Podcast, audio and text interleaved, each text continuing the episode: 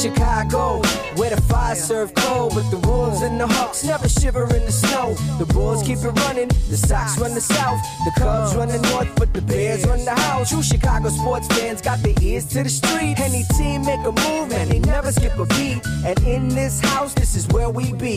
Welcome to the show with E Rock and Big Z. Welcome, welcome, welcome, welcome to Chicago.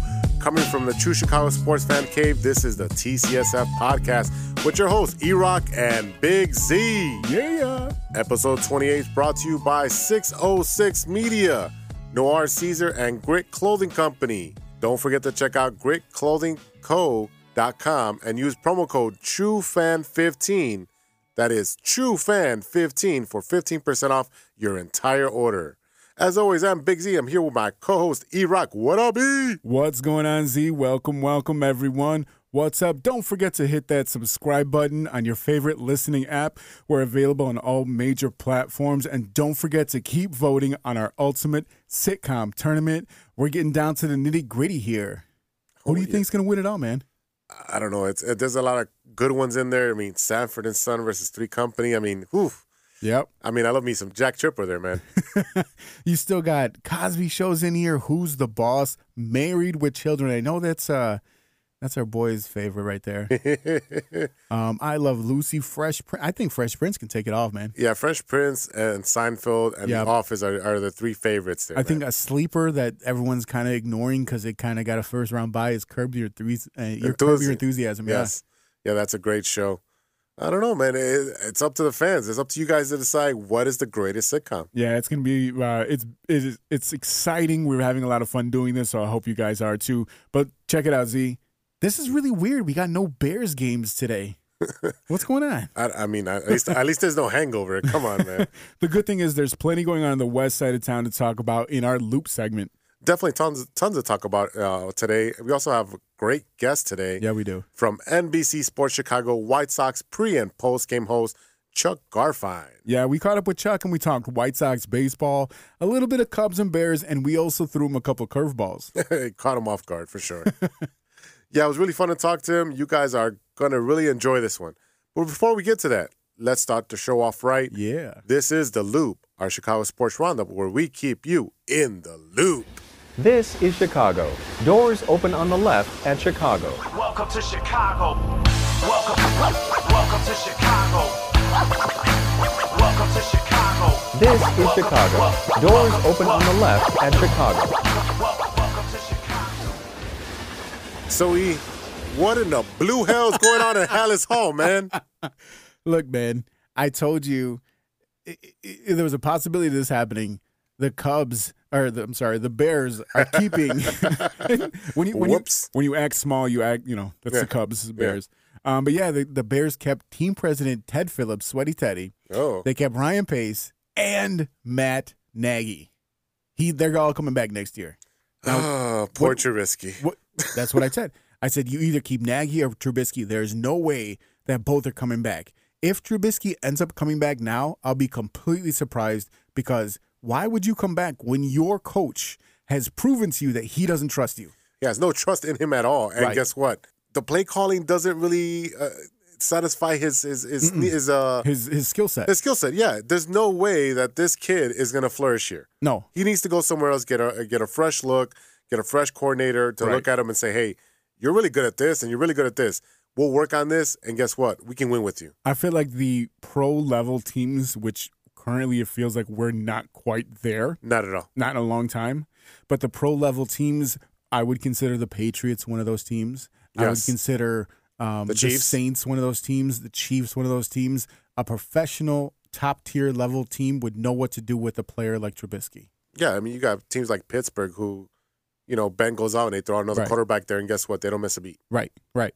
And uh, to be fair, Pittsburgh has had their fair shares being a, a backup Pittsburgh fan. Mm-hmm. They've had their fair shares of, of things that are going on, what happened with Antonio Brown, um, all the stuff that's going on with Ben over the years, um, Le'Veon Bell wanting to get out of there. Now, I'm still like I said, just the way that you're a backup Dodger fan, I'm That's a right. backup, you know, Pittsburgh Steeler fan. Mm-hmm. And the fact that they had Roethlisberger, they had Le'Veon, they had Antonio Brown, and they never made anything out of it is still super frustrating to me. Yeah. Too many cooks. Too many cooks. All right, man. What's going on on the north side of town? North side Cubs uh, actually signed and they avoided arbitration with Javi Baez, Willson Contreras, and Kris Bryant.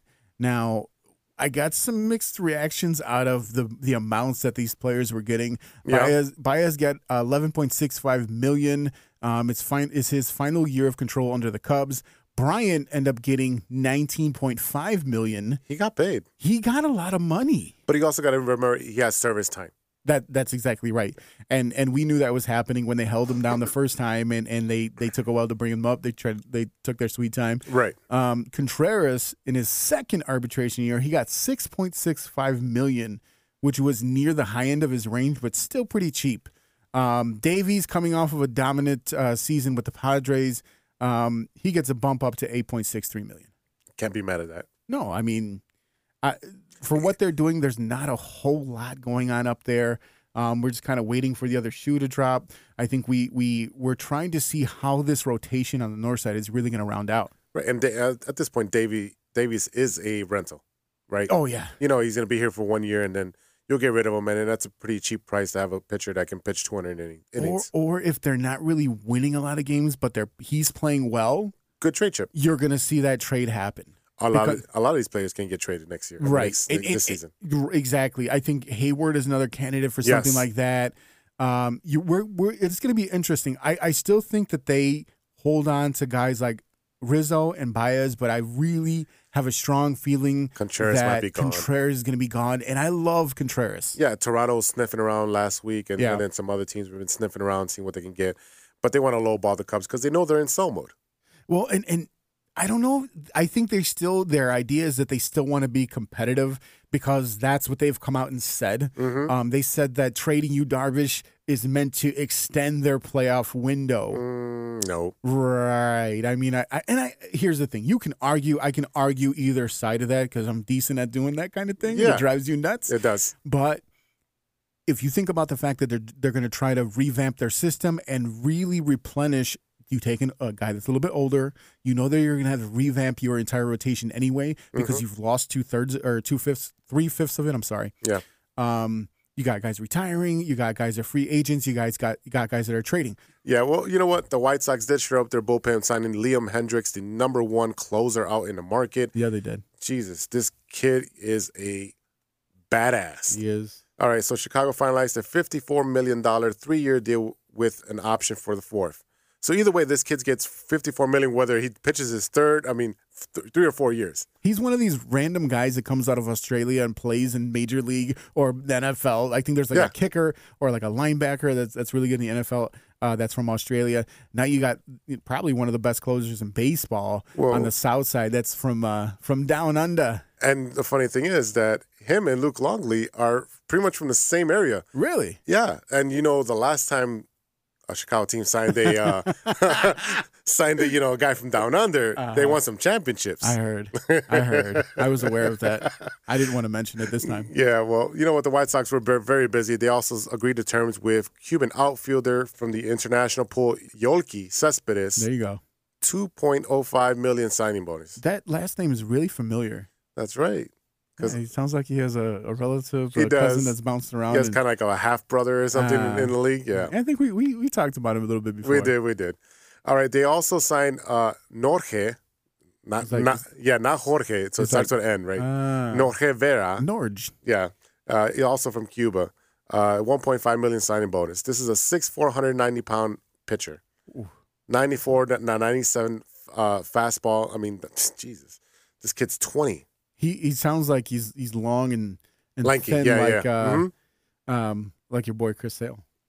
Hey, hey, man, the White Sox are like very in tune with the Cuban uh, uh, culture down there. They have I wonder who who's got them into that. Hmm. Minnie Minoso, Mm-hmm. uh, Luis Aparicio. Uh, let's see, Jose Abreu. Oh, there it is. There it is. That's the name. Jose Envy Pito Abreu. That's Oh, right. you couldn't wait to talk about him That's again. right. That's right. All right. All right. So we had some uh, avoiding of arbitration for the White Sox as well. We had a one year contract for right-handed pitcher Luis Lucas Giolito, not Luis Giolito. Luis, oh, I mean, at this wait, point, with all the Cuban players, they might change his name. Cuba too? I am six. Ah. I mean, at this point, with all these Cuban land players on the team, they might change his name to Luis Giolito. uh huh. So he got 4.15 million. Uh, so you know, Lopez got 2.1. I think that it was overpaid, but you know, What, what, could give, me, give me your honest opinion of Giolito right now. Should that have been a long term contract, and should it have been for more? well, at the at this point, it's just a bridge. You know, you're you're gonna sign him so he's shored up for the year. Here's your little bonus for doing so well. And guess what? During the season, or you know, maybe, maybe next couple weeks and, a couple months, we'll we'll get that that contract shored up a long How, term. how old is he? He's not very old. No, he's like 24. The- I mean, you should hope that this is a bridge because if he makes the free agency, somebody's going to give him a lot of money. Yeah, there's no way he's uh he's leaving the White Sox. Especially if he plays this upcoming season like he did in that short season. I'm sorry, he's 21. Are you serious? Stop it. I'm looking at baseball stats. There's no there's no way Lucas Giolito is only 21. there's no shot.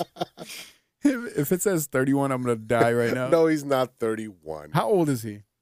Let's see. His birthday is 94.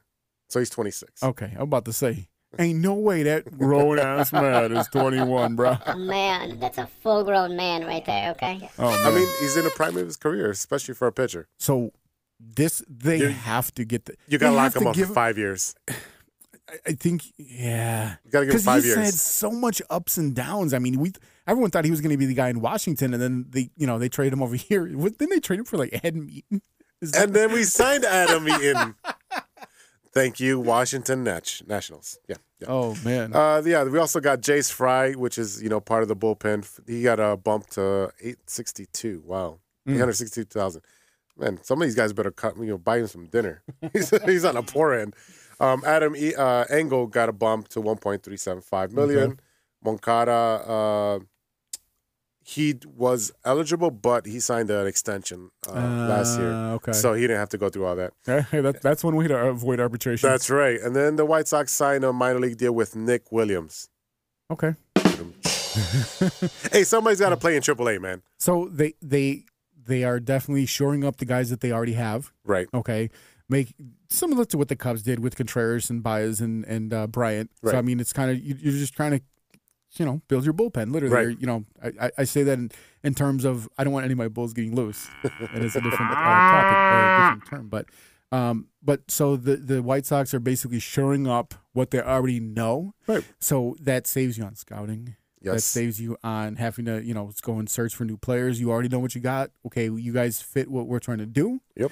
Um, you know, it's interesting. I really want to see what's going to happen with Bauer.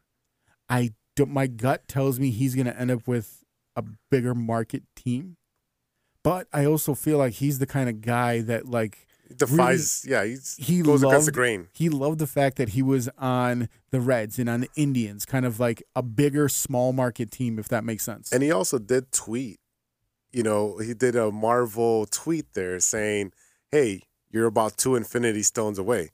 And this is before we signed Hendriks. Now we, we're one Infinity Stone away. Oh, is he that last Infinity Stone, man? Maybe, maybe. I mean, um, you know, it it's it's gonna be an interesting season. I Let's mean, just put it that way. Come on, Now- if now- they now, sign him, bro, you're going to be watching. I'm I'm gonna be watching anyway. Well, But you're going to be watching when, Pow- when Bauer pitches. I'm gonna be watching anyway. All man. right, all right. that's that's what we do. Now we do do that. All right, man. What's going on with uh, Sea Red Nation over there? See Red Nation. yeah, we're in the house. Um, Bulls beat the Mavs. I mean, they had four straight losses, so they had to win at some point. So they were super tight. They had four consecutive losses. They dropped to right now they're they're sitting at five and eight on the Right. season with the win today. Uh, turnovers, man. Zach LaVine has been turning the ball over like crazy. He has also been scoring like crazy. So But the problem is, is that you got to do both. Now, they there was there was two games in L.A. where they were very close. They lost by, they lost by very close margins. Uh, they lost to Sacramento, and then they went ahead and they gave up the game to OKC when they were up by like 22 points. You cannot do that in the NBA. What are you doing? So this is what we've been saying. These Bulls are in that baby bull format where they're learning how to play with each other. You got a new coach, new system, a bunch of mis- mismatch of players. You got old guys like Thaddeus Young and Otto Porter, uh, a veteran like Garrett Temple, who was like been an actual nice addition Yes. for these guys. Uh, and then you got the kids. You got you got Mm-hmm. Markkanen, you got Williams, you got Carter, you got uh, LaVine. I think LaVine's still Well, a kid. He is a He's- kid. and- he's not and a veteran. he- he's like the mid the mid level veteran. But I mean, like even t- in today's game, you saw the the old guys. Yeah, the old guys. Porter Porter Porter, showed up off. with yeah, Porter showed up with 14 points, Temple with 21, Young with 15. So they threw it back. They, back in they- time. look, you know what they did is they pulled out the 35 and over men's rec league at the YMCA, and they're like, "We got this, guys. No worries. Let me put on my knee pads and my goggles real quick, and, and my short shorts, and I'll be over there." These guys spending Ben Gay on their chest so that when they drive, they blind the guys. Yeah. but you know what? Patrick Williams did take a, a little bit of dip. He had 23 minutes and only five points. And then uh, LaVine, 31 minutes, but he had 10, 10 assists and 10 points. So he's not scoring, but, he's, but- yeah, he's but- still distributing. But but you got to you got to remember is that Zach LaVine is basically playing point right now, and and and he, he's he's better at point than Coby White is right now. Coby White's gonna figure figure that out now. Coby White and Zach LaVine have definitely been scoring machines for the Bulls, and that's how they kept in the game with the Lakers, and that's how they kept in the game with the Clippers. I didn't get a chance to see that Sacramento game, but that's what they were doing against uh, OKC. But Luke Dort, Dort, yep. this guy, the worst name ever in sports. This this guy, I don't even. He he he he's insane because he looks like he reminds me of like Kareem Hunt. He's built like a running back, Okay. and then all of a sudden you see him take off, and you're like, oh, that's Mister Dort. And he he took out the Bulls, man. He was really good in the playoffs last year. I remember that. All right, let's switch over to the other team that plays at the United Center, the Blackhawks. Okay, Unfortunately, they're playing in Florida. And guess what? They're 0 2, man. They're getting their butt kicked over by the champs, the Tampa Bay Lightning. They lost 5 to 1 and then 5 to 2. They're missing a lot of pieces. but this is this is a very wait and see year. They just gave Jeremy Colliton a new contract. Yeah. They just gave him a new contract, and you know what he is? He is the hockey version of Ricky Renteria because Yes. they're they're gonna say he's the scout. He's Yeah. the he's the coach slash scout right now. Yeah, he's a, he's good with the kids. He teaches them fundamentals. Bro. And he's also super young. I mean, this is a young guy. oh, yeah. Oh, yeah. I mean, you know, he looks he makes us look old. Don't take much now. All right. Hey, true Chicago sports fans, like what you hear? Show your support with a subscription. All proceeds go towards the betterment of the show. Go to anchor.fm slash true Chicago sports fan slash support. We'll be right back after a brief word from our sponsor. This is Chicago. Doors open on the left at Chicago. Chicago.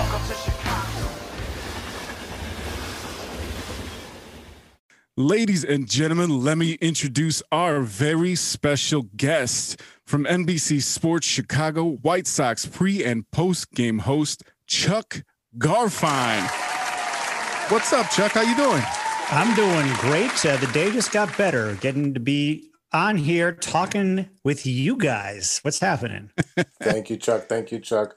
So let's just get down to it. How has 2020 treated you?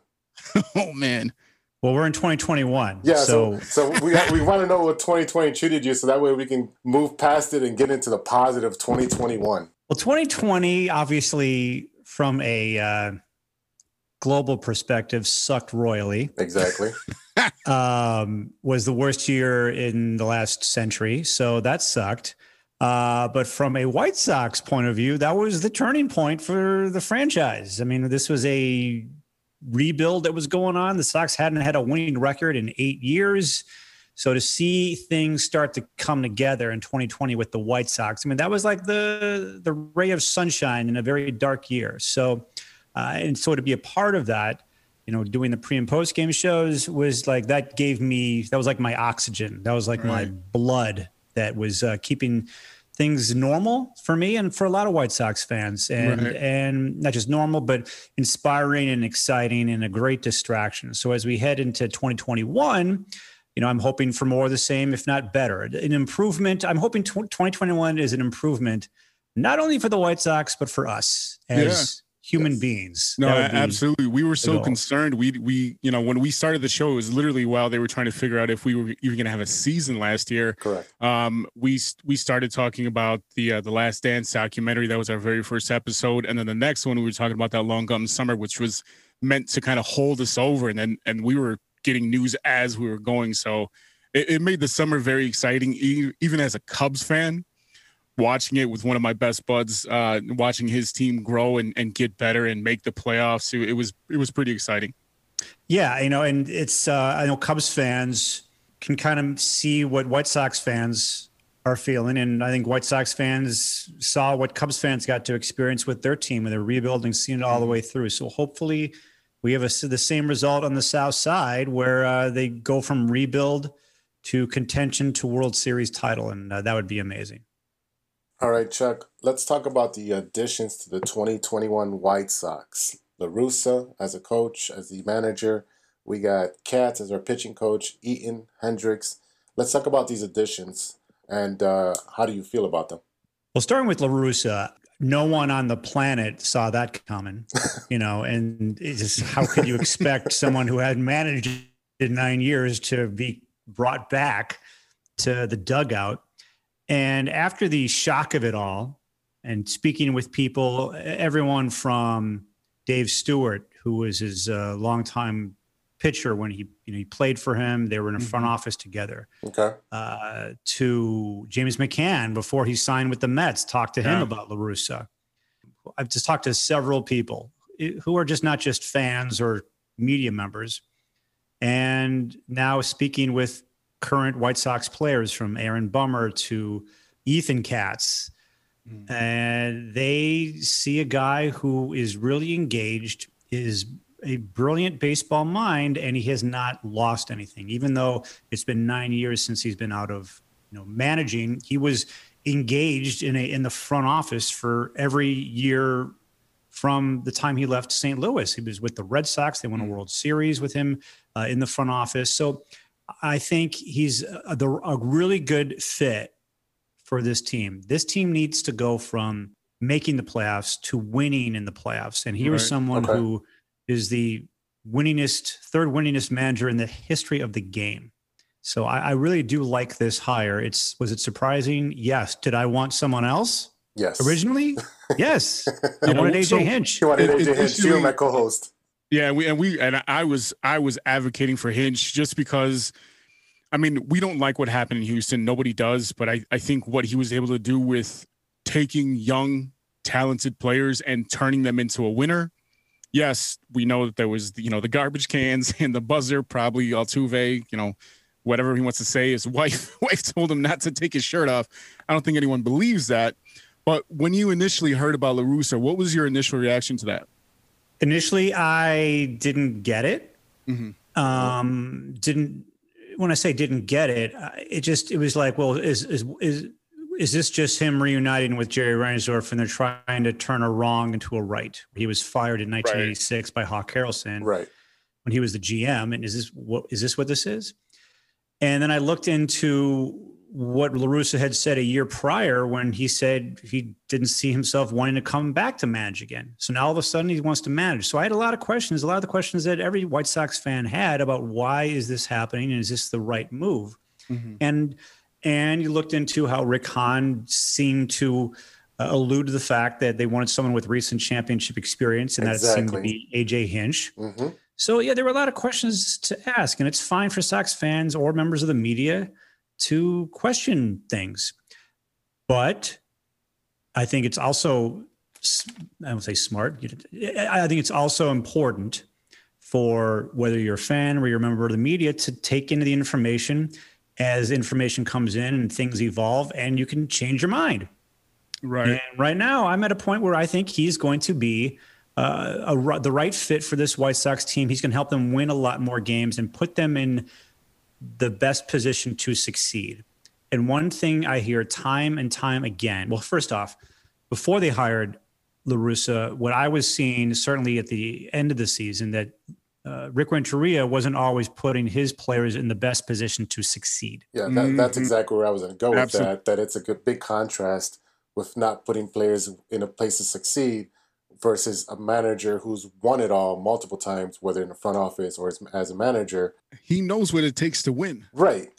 Ricky is a trainer. And- but it was it was kind of funny that I had said, you know, on my own that Renteria wasn't really putting these guys in the best position to succeed, whether it's Carlos Rodon coming back from an injury, Yes. uh, Dane Dunning to start that game, and then you know within uh, one at bat, he's got someone else warming up in the bullpen, yeah, things crochet. like that. Yeah, crochet. Made in the- no sense.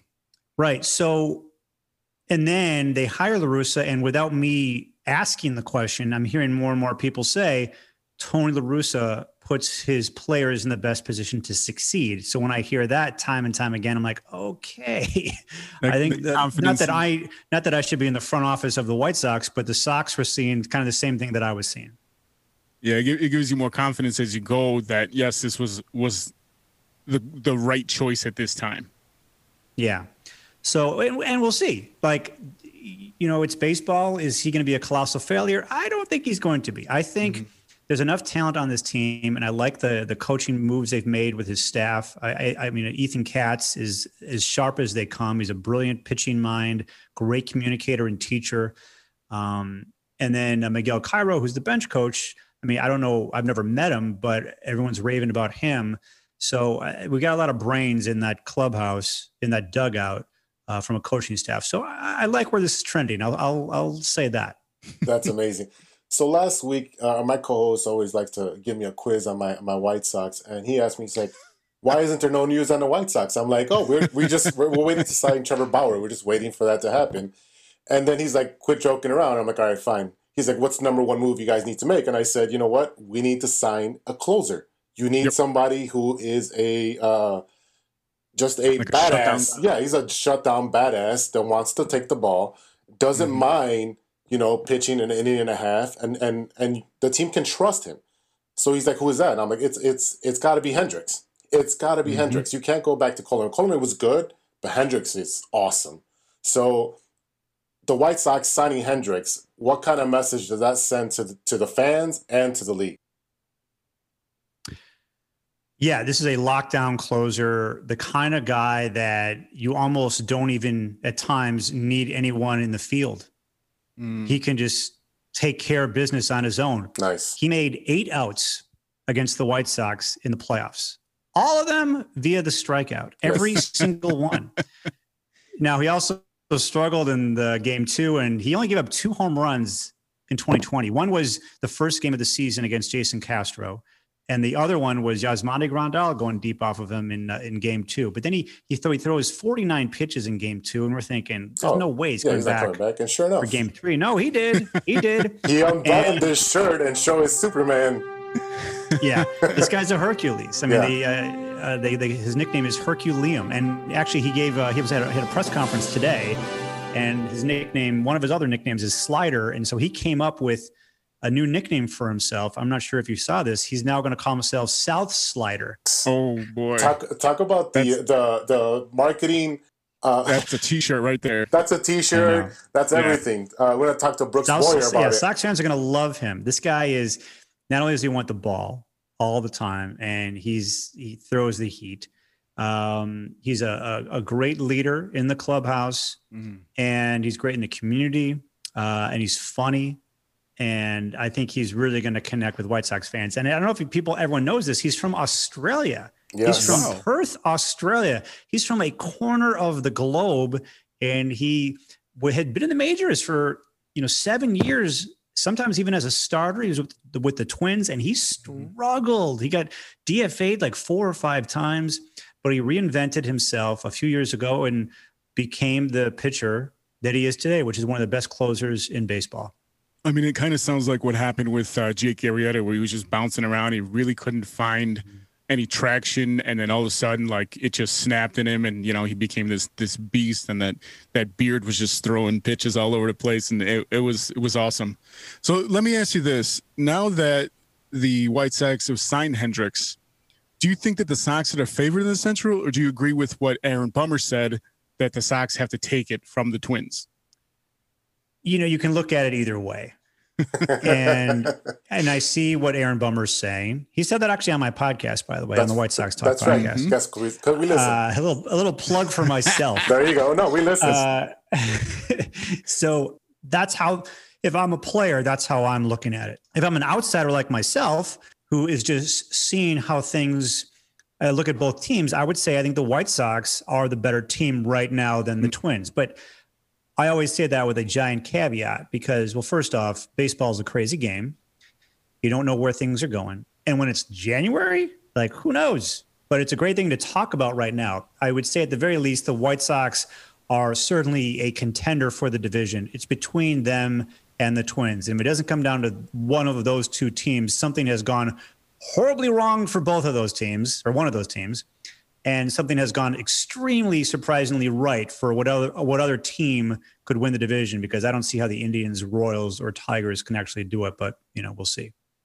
Right. So with us having this unlimited ceiling, um, the the next question is: Is are there any free agents that we can pick up to to just put the cherry on top of this of this roster? I mean, maybe take a player away from somebody in the Central. Are you saying Nelson Cruz? I Is sure am. saying? I sure am saying Nelson Cruz. I mean, can you imagine if they signed Nelson Cruz? It's just insane. Um, I don't see that happening.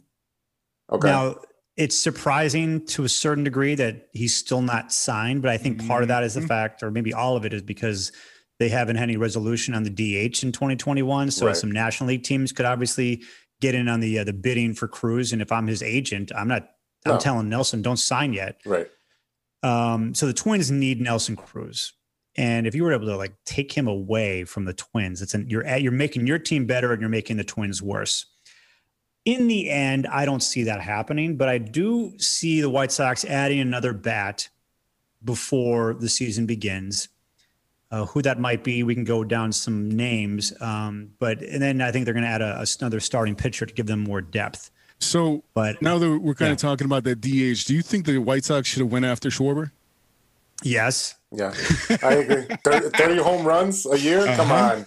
Yeah. Yep. Um, and I'm not saying they didn't. I did hear that they were interested in him, but you know, he got one year. I think it's like a it's a 10 ten million. million dollar. Yeah, it's like eight million and a two million dollar buyout. And I, if if That's a bargain. Well, I don't know about that. I I think that's. I mean, the the the Cubs didn't bring him back for eight million, Right. and he got ten. So that showed Right. you the Nationals are willing to go more. And I I don't know if the Sox even made an offer, but Mhm. my guess is they didn't give him $10 million. So that's why he went to the Nationals. I do believe in him. I think he's great.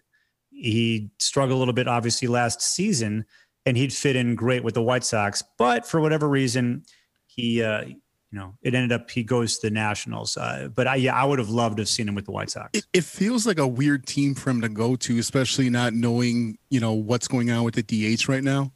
I feel like he would have fit in much better. And I, I think I think Cubs fans and baseball for years has said that he looks more natural as a DH, and it's surprising to see him go to a National League team, knowing I, I feel like he could have been a DH almost anywhere.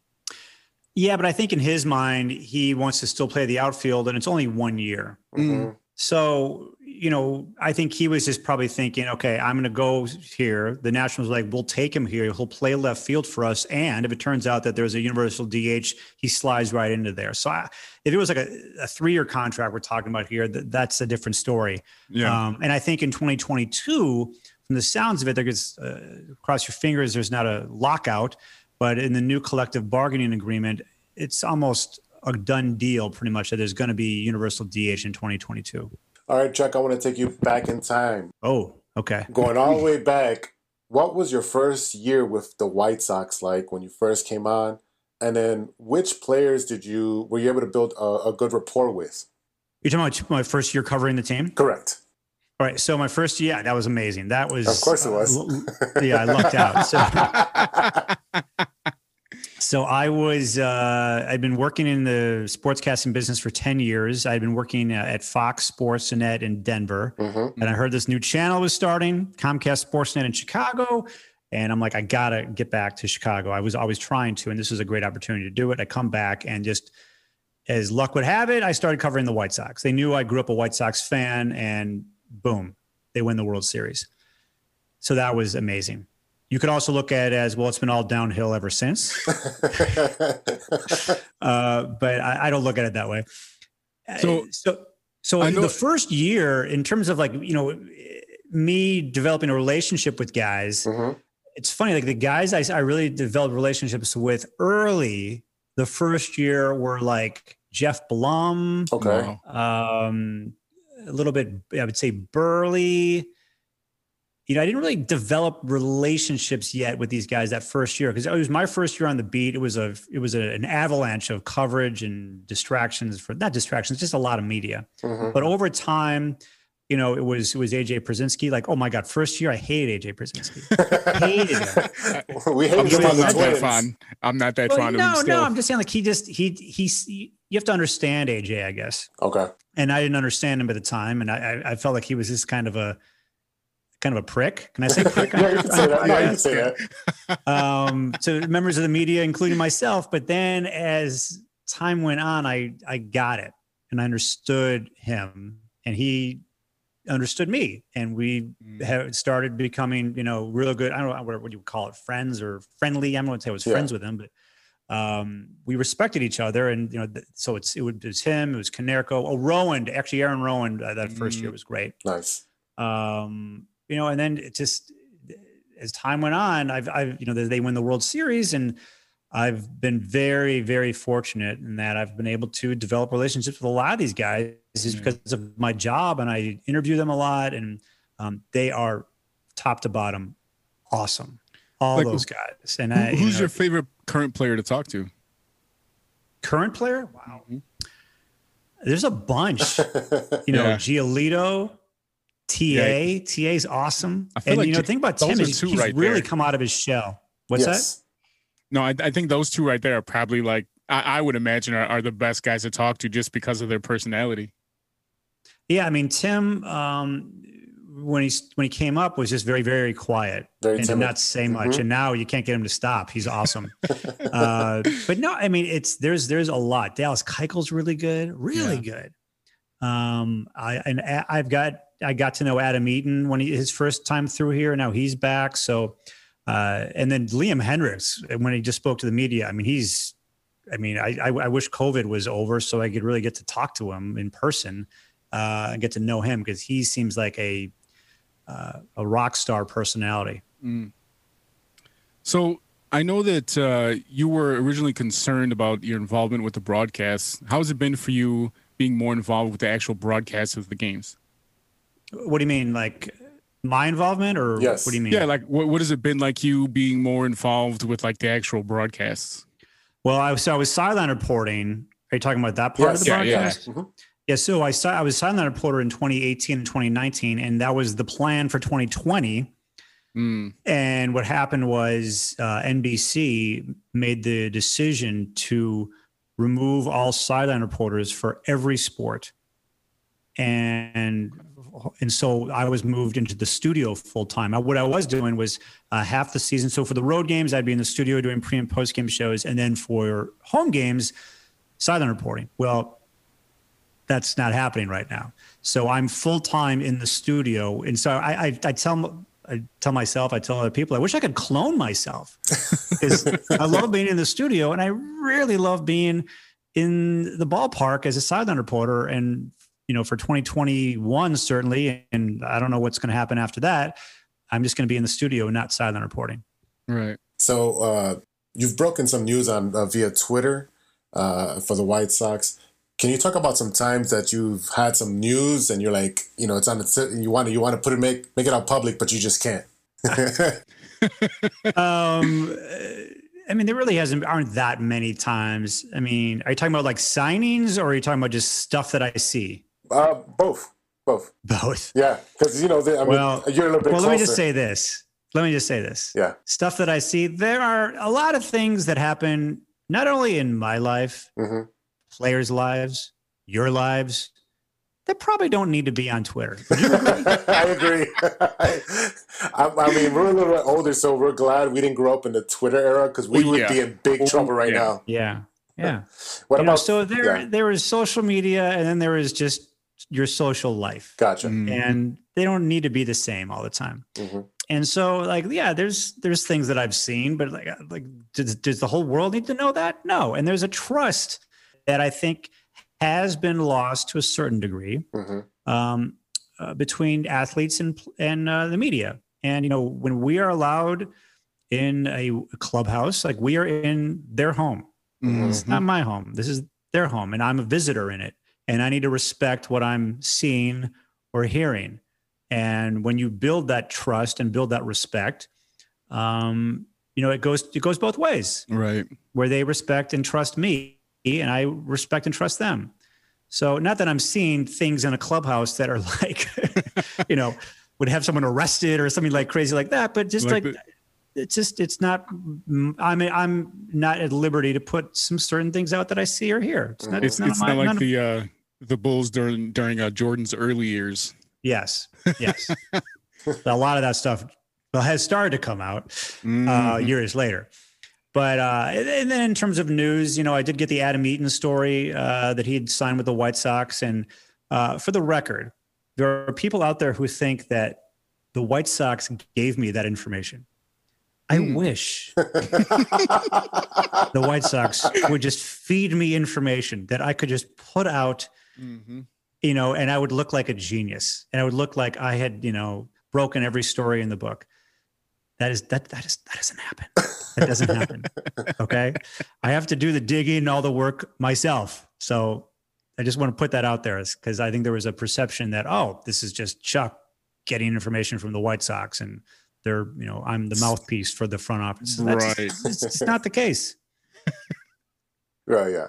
All right, so I, I want to give you a couple names, and I want you to give me wow, like a one-word reaction to them, to, to some of these players and, and personalities. So let me start you off. Uh, Ozzie Guillen. let me start off hot. I'm starting off hot. Yeah, it's hot. How long is this podcast? As long as, as long as you want it to be. oh God. So uh, Ozzie Guillen, um, well, I'll say well, first off, when he was the manager, Mhm. I would tell myself and tell my colleagues, we have it so good. Mhm. And looking back on it, we had it so good Right. that not only are we covering a baseball team for a living, which is like the greatest job I could think of, but we are covering a manager who is making us laugh and laugh and laugh and think Mhm. a lot. Uh, he's uh, a brilliant mind, and so you know, I so he's he's brilliant. He's hilarious, and as a colleague now of his, I mean, he's now I work with him. hmm He doesn't just show up. You know, there are some people who just show up for jobs. hmm No, You he's know, ready. He wants to be great at what he does, and he just has a gift for, you know, when that camera's on, or even when the camera's off, it doesn't make a difference. He's Uh-huh. the same person, but the camera loves Ozzie Guillen, and so Hmm. it is it is uh, it is a blast to be able to work with him. I pinch myself. I mean, I grew up uh, a White Sox fan, and Ozzie Guillen was on the team, and now I'm working with him. I just like I still have to. I'm very very thankful and and fortunate to be able to work with him. So based on that, would you have been in favor if the White Sox brought him back as a manager? You know, well, first off, no, I would not be favor- in favor of because I, then I wouldn't be able to work to with work him with anymore. him. So I would hate it. Right. Um, for Ozzie Guillen to come back and manage in today's game, it's going to take a very, very, very specific situation. Mhm. It's going to take a general manager who's got thick skin, who, um, you know, because Ozzie's going to tell it like it is. Right. And today's game, Yeah. Yeah. how many GMs want a manager who's going to tell it like it is? Yeah. they Yeah. them to the to them to the media to the players um you know so and but the white sox were that team and in a way still are because they because the same crew is still there kenny williams is still there and, and Mhm. jerry reinsdorf and rick hahn um you, you know and then like is you know eh, the game hasn't passed him by but he is a guy who does not fully all the way 100% embrace the analytics and you know what Right. and I don't think there's anything wrong with that. And I'll tell you one thing: Tony La Russa isn't that either. I mean, Tony No. La Russa is old school, but ex- the thing about Tony is he's extremely new school. People think he's not. He really is. He was on the forefront, basically, of analytics 30 years ago. Right. He shortened the game. Right. Yeah. So he's going to bring all of that to every game, but he's going to use his eyes and his mind. And that's one thing that Ozzie brings up all the time is that like there's too much analytics. It's gone way too far to one side. So um, I think that's uh, another part of you know, where Ozzie and Tony will see eye to eye. And Ozzie, by the way, Ozzie, when he found out that Tony La Russa was named the manager, he said because he was first hurt that the White Sox didn't interview him. Right, because he got and the Jerry phone Reinsdorf. call. Right, he got the phone call. Jerry from Reinsdorf Jerry. actually called him and told him this. Yeah. But once he found out that Tony La Russa got the job, he's like, okay, I did not even deserve to, To have be- an interview Right. Right. because you guys And- went after Tony. the funny thing is is that when we talked to Ozzie Jr., that's exactly what he said. He said that the one person that he would be happy in in that sense that that got the job over him was considered over him was Tony La Russa all the way. Yeah, yeah. So, uh, boys, you, you you wanted me to name all these players or describe all them. We just went what ten minutes on Ozzie. Yeah, So, Yeah, so, that's- that's good right. luck from here. So so before before we let you go, we got a couple of quick fire questions we like to ask, and it's not you know necessarily baseball or sports related. Um, some are, but the the first thing I'll ask you is, and we're talking about um, hot button. Do you think the Bears are gonna be able to pull Deshaun Watson away from Houston? All right, here's here's my take on the Bears.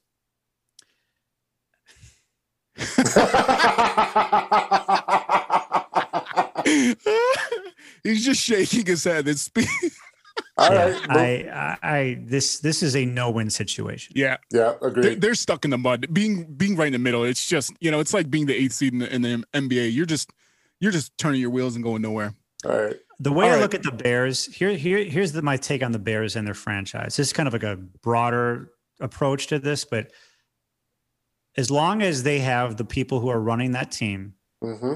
the years Yeah. for them to win, they're going to have to thread the needle every year. Mm-hmm.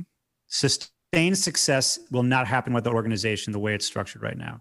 They could get fortunate, be fortunate from every other year, or uh, depending on the year, where they get to the playoffs and things go right for them. But until they get a quarterback, Yeah. and when I say that's a big caveat, Yep. until they get a quarter, until they get a front office that knows how to find the right quarterback and develop it, you know, Yeah. tough times.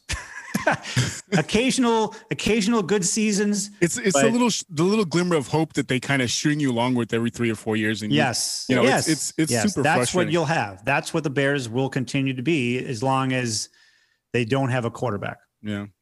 So if you could be the best at one thing in the world for one day, what would it be? Wow, the best at one thing in the world Mm-hmm. Just for one day, though. for one day. Mm-hmm. See, I- but now can the one day be everlasting with the effect that I have on the world? oh, you you Yeah. you're putting caveats on it. I mean, whatever you do lasts, but you only get that one day to do it. All right, I want to unite our country. That's beautiful. That's that's, beautiful. fantastic. Mhm. That's you know we we talk. I love talking sports.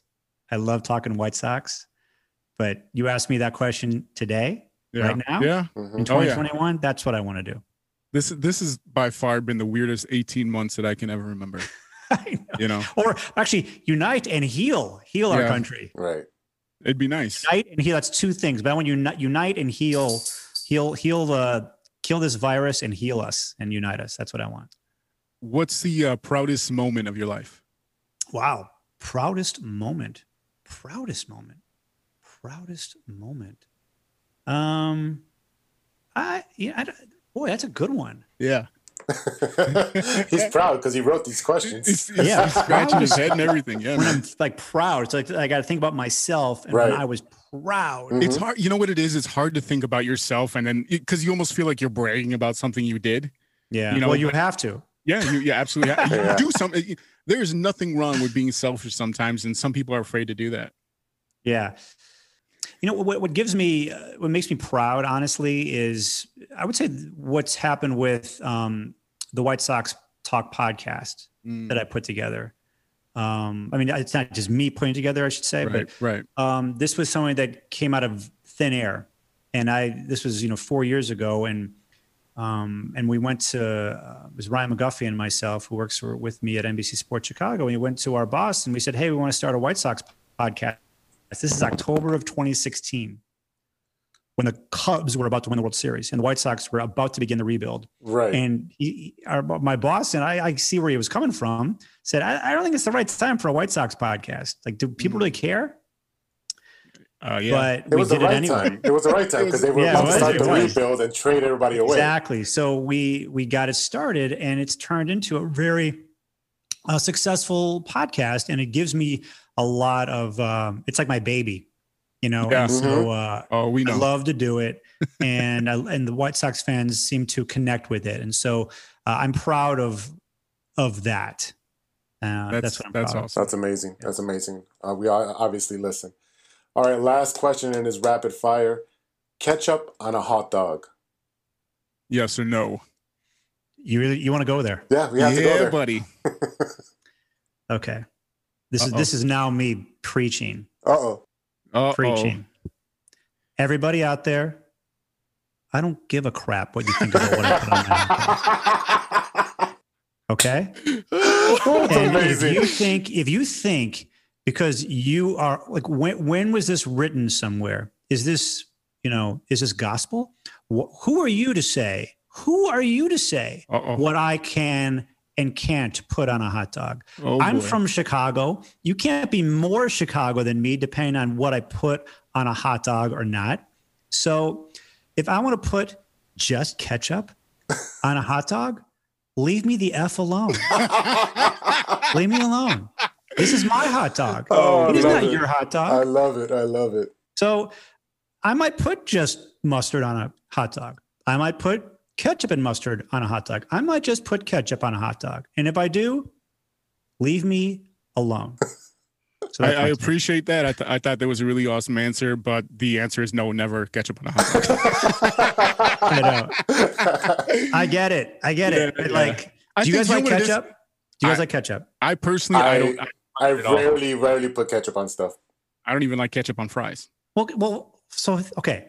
If you don't like ketchup, don't put it on a hot dog. Right. Nah. right. Some of us, I think it's, it's some of the us actual like- recipe. some of us like ketchup. that would be me. I like ketchup. But I don't just if, if I have a perfect hot dog, I'm not just putting ketchup on it. I'm going to put pickles. Oh, I love pickles on a hot dog. Yeah. I love uh, onions on a po- on a hot dog. Oh yeah. Mustard, hmm but See, my, my go to is mustard and onions. see, that's just so wrong. How dare you? How dare you put mustard and onions? Who are you? Are you even Oh, from man. Chicago? What do you Oh. like? See, that's the thing. Just come That's on. great. Yeah, That's yes. good stuff. All right, Chuck. Where can uh, our listening fans find you on social media? Uh, you can find me on Twitter at Chuck Garfien. I'm not on Instagram. Um, I have a Facebook account, but I don't use it. Okay. So you can find me on Twitter. What about your uh, podcast? Where can they find that? And then you can you can uh, listen and subscribe and download the White Sox Talk podcast. There you Uh, go. you can get it anywhere, I guess, uh, iTunes or Apple, Spotify, Google Play, you Gotcha. name it. And so uh, we we put them out every Tuesday and Thursday, or whenever else I've got another podcast to put out. So two or three a week we put them out. Awesome. All right, thank you, Chuck. Before this cuts out, we want to say thank you for the opportunity and uh, for being a guest. Thank Thank, you you so so much. You guys are great. Thanks for having me on. Go Sox. Go Sox, and, baby. You know, you go. I, I, I think, well, and kind of go Cubs. Right? I'm just trying to be nice. Hey, I, I, I'm all I'm all in for good baseball in Chicago. Okay. Okay. All right. Great All right. to great to talk with you guys. Thanks for having me on. no, thank you. Thank you so much.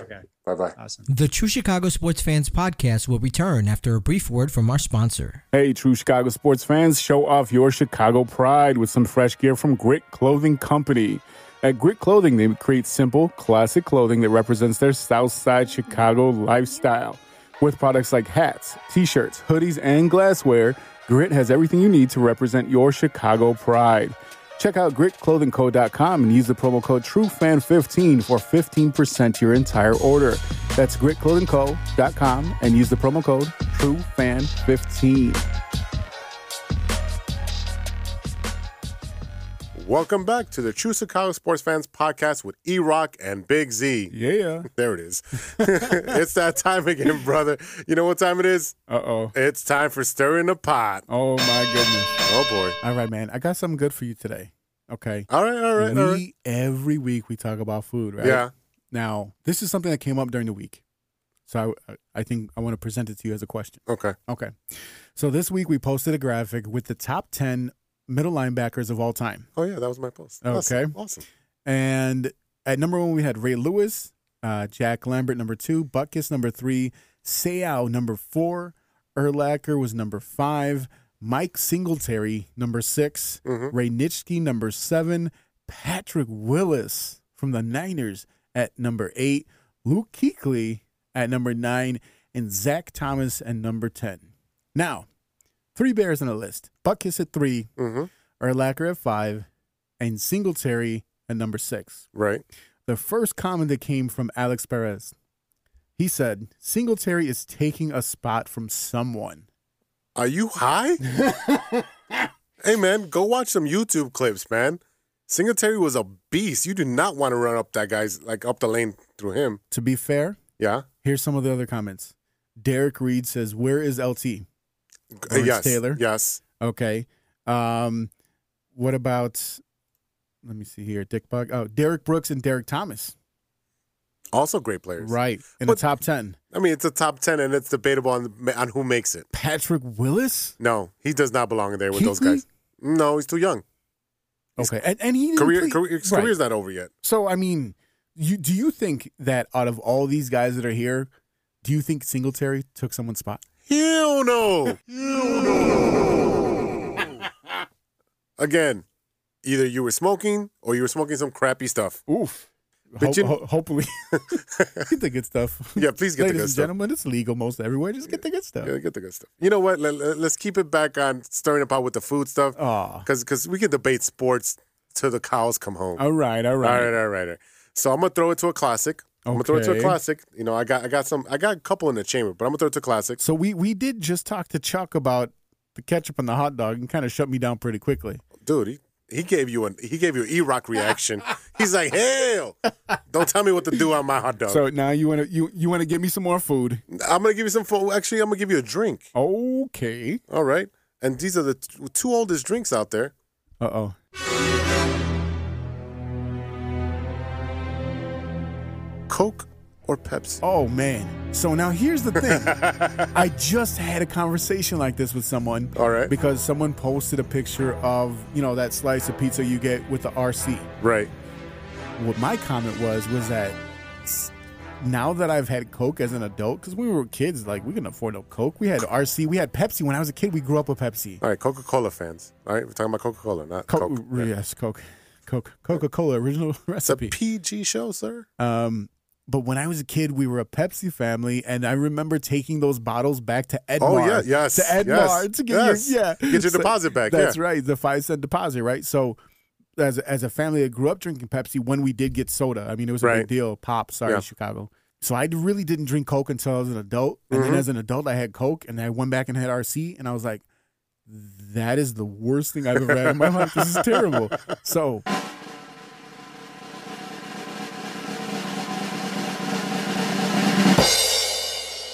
Coke all the way, Wow. especially from McDonald's, bro. You get that?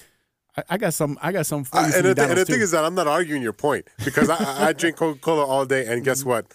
McDonald's has the best Coca Cola I know ever. why. I know. Oh, they have they have a secret secret. I know why. Uh, it's a kind of a gross secret. Oh, I'm gonna let it out of the bag. I'm gonna tell you why.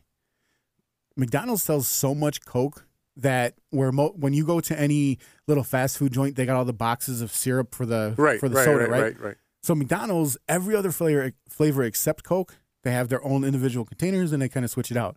But McDonald's sells so much Coke that they basically just has a big old vat, and they just refill it. And so all the sugar and all that stuff over the years is just combining with your Coke every time you get a brand new one. So ladies and gentlemen, enjoy McDonald's Coke. There's a reason why it's the best. Wow. There you go. Stir that pot, baby. Well, nothing to stir. We agreed, man. I've been trying to find something we can fight about. Maybe if they stir that pot in the McDonald's vat, they'll get some of the chunks of sugar out of there.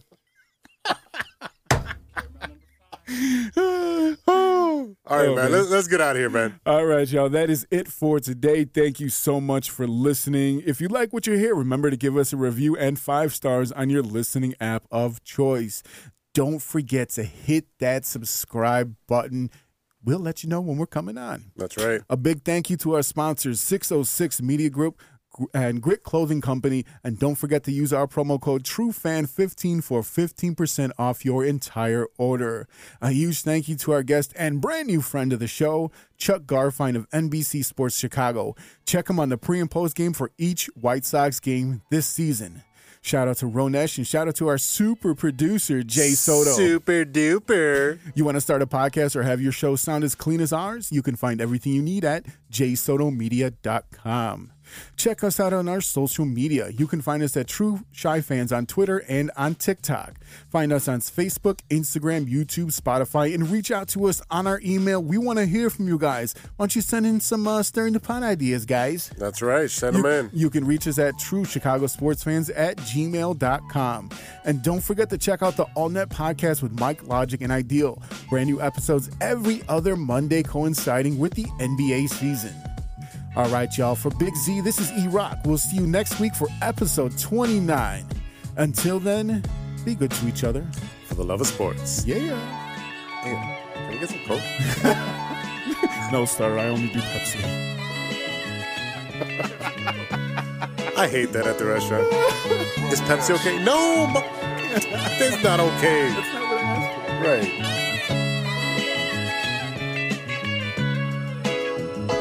A few moments later.